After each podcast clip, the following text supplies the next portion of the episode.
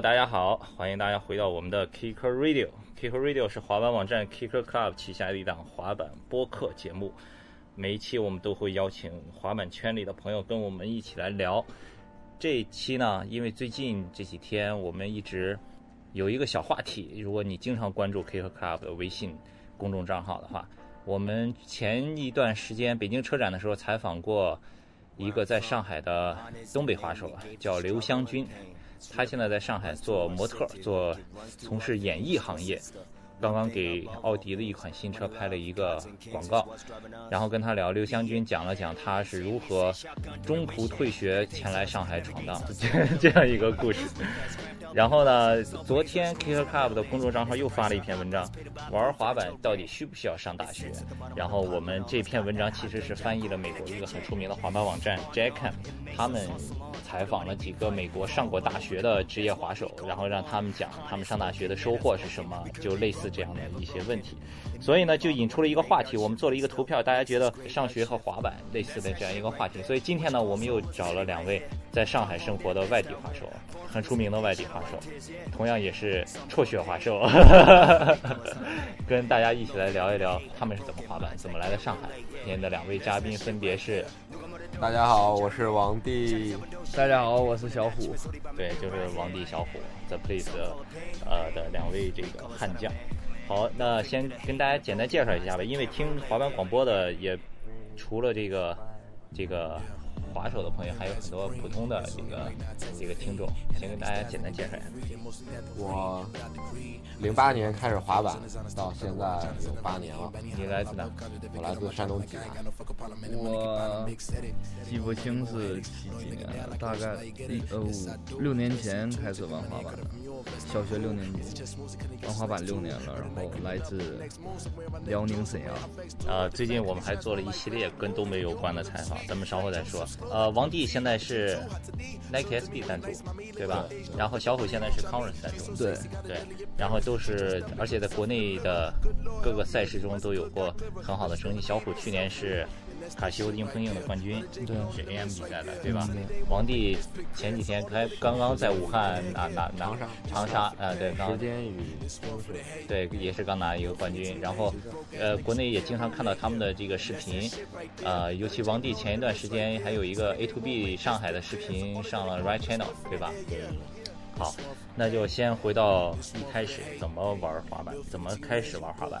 最早也是从广场上看到有一帮广场舞，不是不是一帮人在广场上玩滑板，当时不理解嘛，他们这滑板怎么跳起来的？可能大家很多人都跟我一样，从这个好奇心这一点开始接触滑板，然后慢慢我就就越来越好奇嘛。然后我爸也知道我挺喜欢滑板的，然后就去超市里买了块玩具板。然后当时我就在家里楼下滑了滑，但是那板儿真的是很差。后来有一次我就问到了他们，然后知道了当时济南的滑板店是李金春开的嘛，然后我们就去了。去了以后，然后就跟那些朋友们打过一些交道，然后就认识，然后他们就介绍我买一块专业一点的滑板。从那开始我就算是真正的开始玩滑板了。你说的是泉城广场？对对对，泉城广场。然后最早玩滑板，跟我我爸也就帮我很多，他也是跟我一起看滑板视频，帮我分析这个从最简单的 ollie 开始吧，就帮我分析这 ollie 是怎么样跳起来的。所以最早 最早是你爸教你玩滑板的？对，我这是零八年的事儿。对，零八年的事儿。你呢？嗯，我最早是，呃，那个时候我经常买玩具，然后去买悠悠球，还有高达模型之类的。然后有一天去，看到那里摆着一块滑板，聊一聊，店主是以前是玩滑板的，然后后来他帮我上网买了块滑板，他教我滑，然后一直就这样滑下去。嗯，然后后来也是自己在那个。我家是沈阳偏郊区一点，沈北新区比较郊区一点的，然后平时就在家那边的广场滑，然后星期六、星期天一放学有时间就会跑去室内跟大家一起滑板。他爸一开始特别支持他滑板，还教他滑板。你你家里呢？我家里人也比较支持，我家里人，我家里人也比较支持。因为那个时候我比较沉迷电脑，然后经常打游戏。我也是，然后是后来就玩了滑板以后，彻底放弃电脑游戏了。对，经常偷钱去充游戏啊。然后后来我妈觉得出去运动运动总比在家里坐在电脑面前好，然后就支持我玩玩滑板，然后一直。就是精神和经济上双重支持。嗯，我记得你很早以前开始玩滑板，没没多长时间以后，陆续开始去全国各种地方比赛了，是吧？那会儿好像还很多都不是放假的时间。啊，对，然后然后然后你爸也挺支持你的，是吧？对对对，我爸没少帮我请假，也没少骗老师，说孩子生病了。刚开始，然后后来因为滑板确实确实有成绩了，然后就。就直接跟老师说要去比赛什么的，老师也就都理解了。那那个时候是什么初中？初中吧，肯定是。呃，刚开始去外地，我都是都是我爸带我出去，因为我一个人还确实小，一个人在外面危险，也不懂事儿。如果出事儿也麻烦，我爸就一直带着我，他就也请假陪我去外地。其实最早最早出去就是去北京，北京有一年过去了，是那个。DVS 的一个活动，很 ESPO，ESPO，在 ESPO 上，那个那个谁，那个 Jimmy 样 Jimmy Cow 也是，对对对对，那个是好像第一次出去外地看滑板活动的一个经历。对，哇，你呢？你第一次出去出去外地呢？我第一次出去外地是去长沙，然后第一次，呃，我妈陪着我，然后坐了二十四个小时的火车。哇。坐了二十四个小时的火车到了长沙，然后去比赛，在那个 Up 举办的一个比赛，就是一个全国晋级性的一个比赛，然后最后对 AT 举办的一个，然后总站是在那个长沙，当时第一次跑的远门就是去长沙。那次比怎么样？那次拿了第三名，王帝没去。名单里面有王帝，我拿第三名。王帝要是去了的话，我就拿不着了。然后后来呢？你你开始练板以后，每天去泉城广场玩？呃，也不是，刚开始练的时候还是不太经常去泉广场，因为当时奥利还不太会，然后很害羞，我就在家楼下草地上，我爸扶着我练奥利，在草坪上面，因为不容易摔倒。后来就是在草坪旁边水泥地上练那种跳一个地上那种线类似的东西，就先开始练，差不多稳定能每个都跳起来以后，才后来去的全广场跟大家接触。嗯，那然后后来你的技术是怎么开始突飞猛进的？因为很多人可能都看过你的这个小片子什么的，对，尤其是你翻版就 style 感觉很轻松这种，后来是。当时，当时是真上学，就早上晚上，就早上下午都上学，真上学，真上学。然后中午放学就在家楼下练，然后晚上放学就在家楼下练，真就是就是练，就一直练，每天都滑。虽然滑的不好，但是当时还是每天都滑，从最简单的练吧，奥利就每天每天做无数遍。你呢？你你那会儿都花多少？每天练多长时间？我每天也是放学了就冲回家抱着滑板，然后。跟我妈说，那个 我我的作业在在学校已经写完了，然后就冲出去滑板了，然后滑到大概九十放学，然后回家赶紧吃个晚饭，然后滑到九十点钟，然后再回家。然后洗漱睡觉，第二天要比别人早起一个小时。第一个第一个人第全班第一个到学校，然后到了之后就开始问，等别的同学来问有没有写作业，有没有写作业。然后结果前几个前可能前十个来的班里，前前十个最早到的 都没写作业，都是去对。然后我们就开始好不容易一个人来了，然后就一大堆人狂写狂写，然后这样的一直还有好好几年都是这样度过的。就是每天晚上都要滑板，然后没法写作业，早上早起去抄，然后，然后用那个课间时间，还有老师管的比较松的课，然后去补觉，嗯，去补没有睡完的觉，对然后这样晚上才有力气继续滑。哦，那然后你是滑到多什么时候就决定想要离开济南了？其实我当时离开济南也没有想好要真的离开济南，嗯还是因为来了上海，发现这个城市实在是太适合滑板了，有很好的发展空间在这儿，各种活动啊、气氛啊、品牌都在这里，能帮助我很多。然后就想来上海玩一玩，然后一玩就没回去，是吧？对对对对对对，这就是这就是我。我是那段时间就是滑板，就是已经走火入魔了，已经不太想学习了。然后有一天以，前也没想学习过，嗯，有过，有过 有过。有一天早上，然后早上我妈叫我起床，然后我就怎么都不愿意起床了，然后我就跟我妈喊了一句：“哦我不要上学了。”嗯，然后我妈就打电话跟老师请假，说那个孩子最近有点抵触学习，然后我在家教育教育他。然后跟我妈聊了聊之后，哦，我妈就还是同意我去做我自己想做的事情嘛，就同意我去玩滑板这样的。嗯，然后就给了我点钱，买了一张硬座的火车票，干去了深圳。啊，你为什么选深圳啊？那时候？因为那个时候深圳是滑板圣地嘛，啊，然后滑板气氛也特别好，然后所有人都在那里，然后一年四季都可以玩滑板。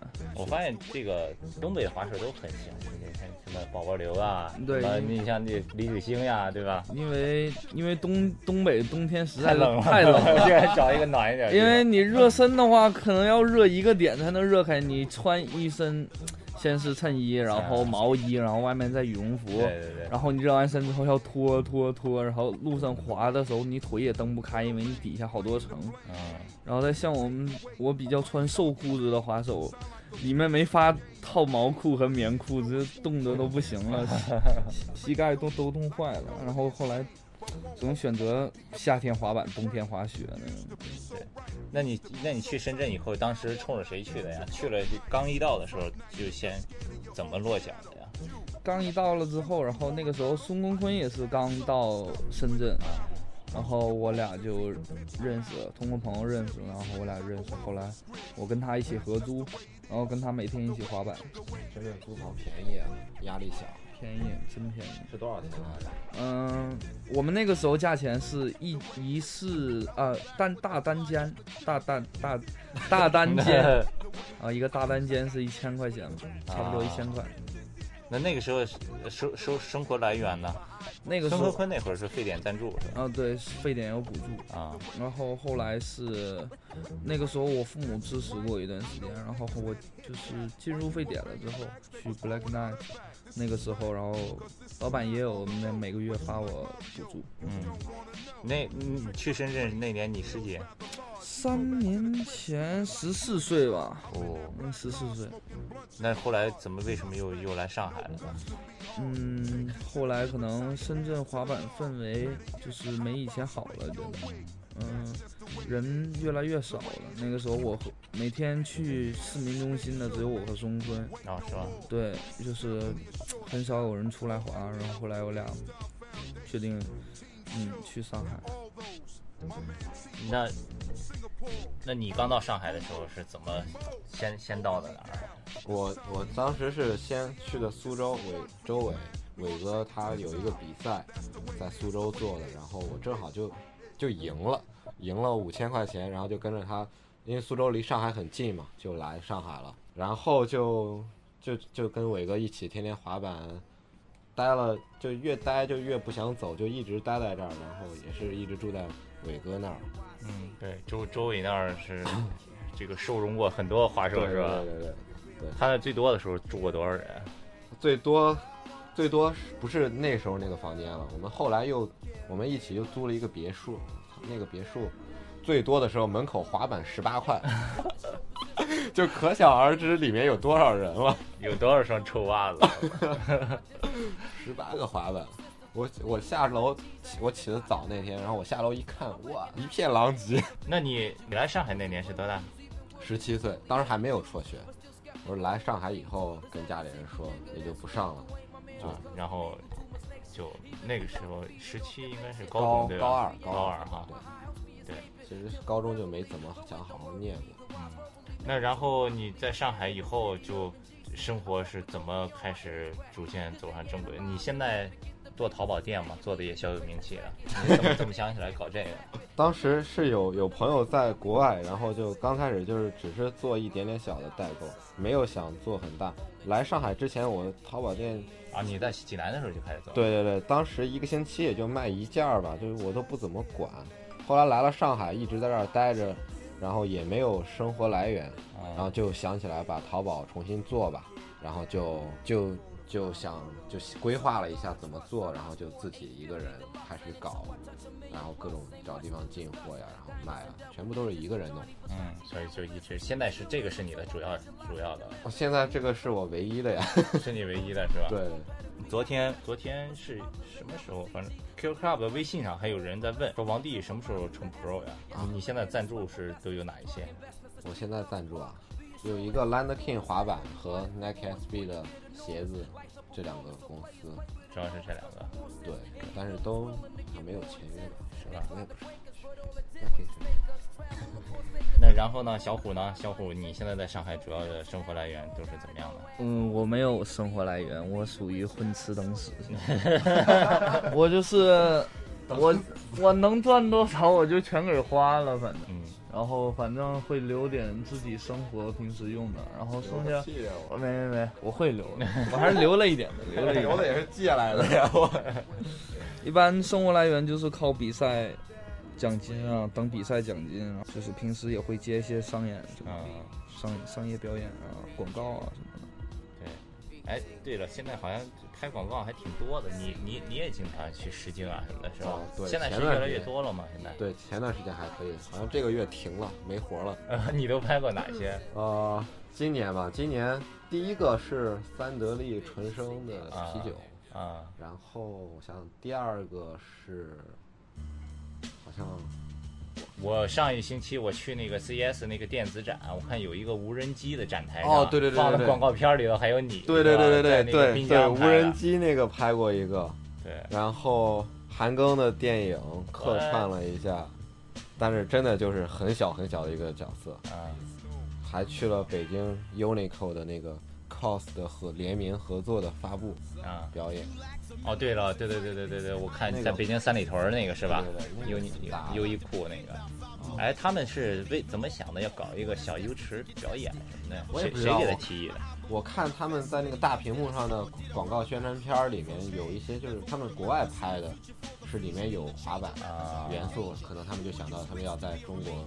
这个展区这里也要那那那他那个小鱼池谁做的？啊，是我室友做的啊，他也是主要做设计的。哦，室友都是跟滑板有关系的。对对对对。哦，那个不帅，那个那个表演完了，小鱼池就就送给我们联系了，我咱通过死狗联系了当地的一些人，就把那个游池找地方放起来啊，还有找地方放起来，没有报废啊，那就行。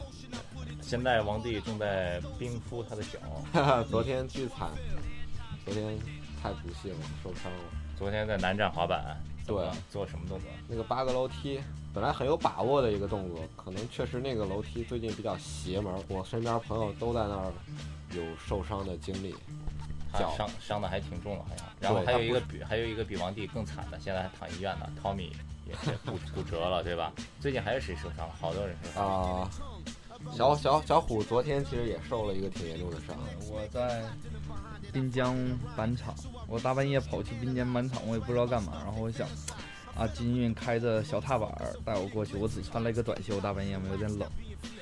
然后我就想到滨江滑板场了，然后兜两圈嘛，热一下身子。然后结果，他那个搬出办的底下的脚铁翘起来了，往上一滑一蹲的时候，轮子就卡进去，人整个拍在上面，然后手手一撑的时候撑到了。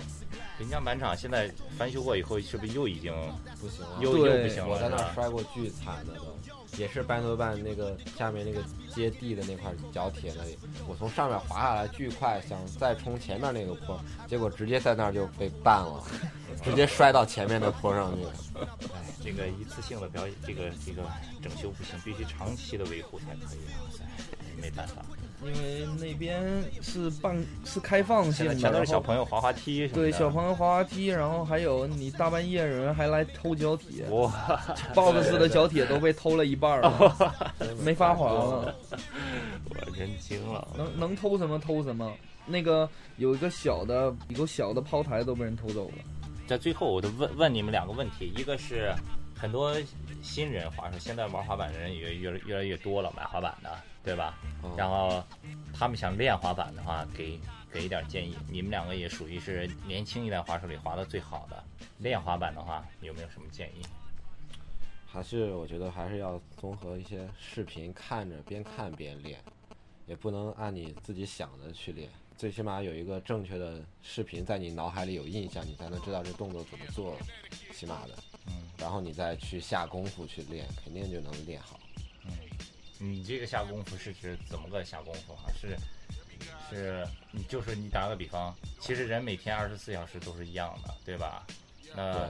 你觉得一天要花多长时间，对一个新人来说能很快的就能？我的话就是滑到一点劲儿都没有就，我不知道看看大家体力吧，我就是滑到一点劲儿都没有，就肯定肯定不滑了。然后这一天就完了。对，我、嗯，你呢？你对新人的建议？嗯，对新人建议就是练一个动作的时候，就不要死，不要死抠着这个动作，就是新的动作那练起来，然后一些会的动作也要就是稳固一下。嗯，然后练动作的时候就尽量不要死抠着死抠着去做，没感觉的话就放一放。嗯就是可能跟自己今天身体状况也有关系的。我练动作就是，如果这个动作今天没状态的话，我就不会去做了。就是过几天的。对，过几天就自己就会回来了，跟每天人体的状态有关系的。这个然后还有一个问题就是说说上学这个事儿。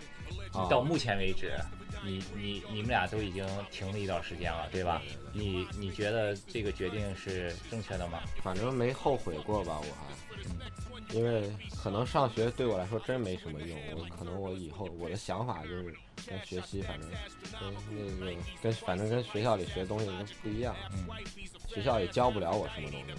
嗯，你你你你你对自己接下来的这个打算和规划有什么吗？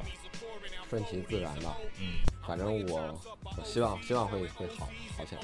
嗯，你呢？嗯，我我是属于不太建议辍学滑板，除非你就是真的有天赋，然后也被周遭人认可，你可以考虑去走滑板这条道路。但是滑板这条道路也是，嗯，你到最后是你的爱好，但是你当做职业之后也是你的工作。嗯嗯，你要去做好它的话，也也会有很多枯燥的事情啊，也会有很多烦恼的事情啊，都是一样的，只不过把那件事情换成换成了滑板。就希望如果你选择了滑板这条道路的话，想以职业的方式走下去的话，希望你以职业方式走下去的话，不要就是磨灭你对滑板的爱。因为这个问题经常会有，就是很难说的，经常会有人问因，为不同人他的人生的想法都不一样，所以你不可能决定别人上学好不好，还是要自己来决定自己上学对自己好不好。对，我就是喜欢做自己喜欢的事情，但是也不是盲目的做喜欢的事情，我还是做任何事情之前都会思考的，就这样。对，我那希望你早日康复，你们俩都早日康复，谢谢，好吧？然后你的这个淘宝店生意也越来越好，谢谢，谢谢，好吧？你们俩早日都有自己的签名款。好了，谢谢大家收听我们今天的节目。如果有什么想问他们两个的，也可以关注 Killer Club 的公众微信账号，可以搜 K C S K A T E K C S K，给我们留言，我们会代为转问，然后下一期节目的时候给你们一个回答。感谢大家的收听，我们这里是 Kicker Radio。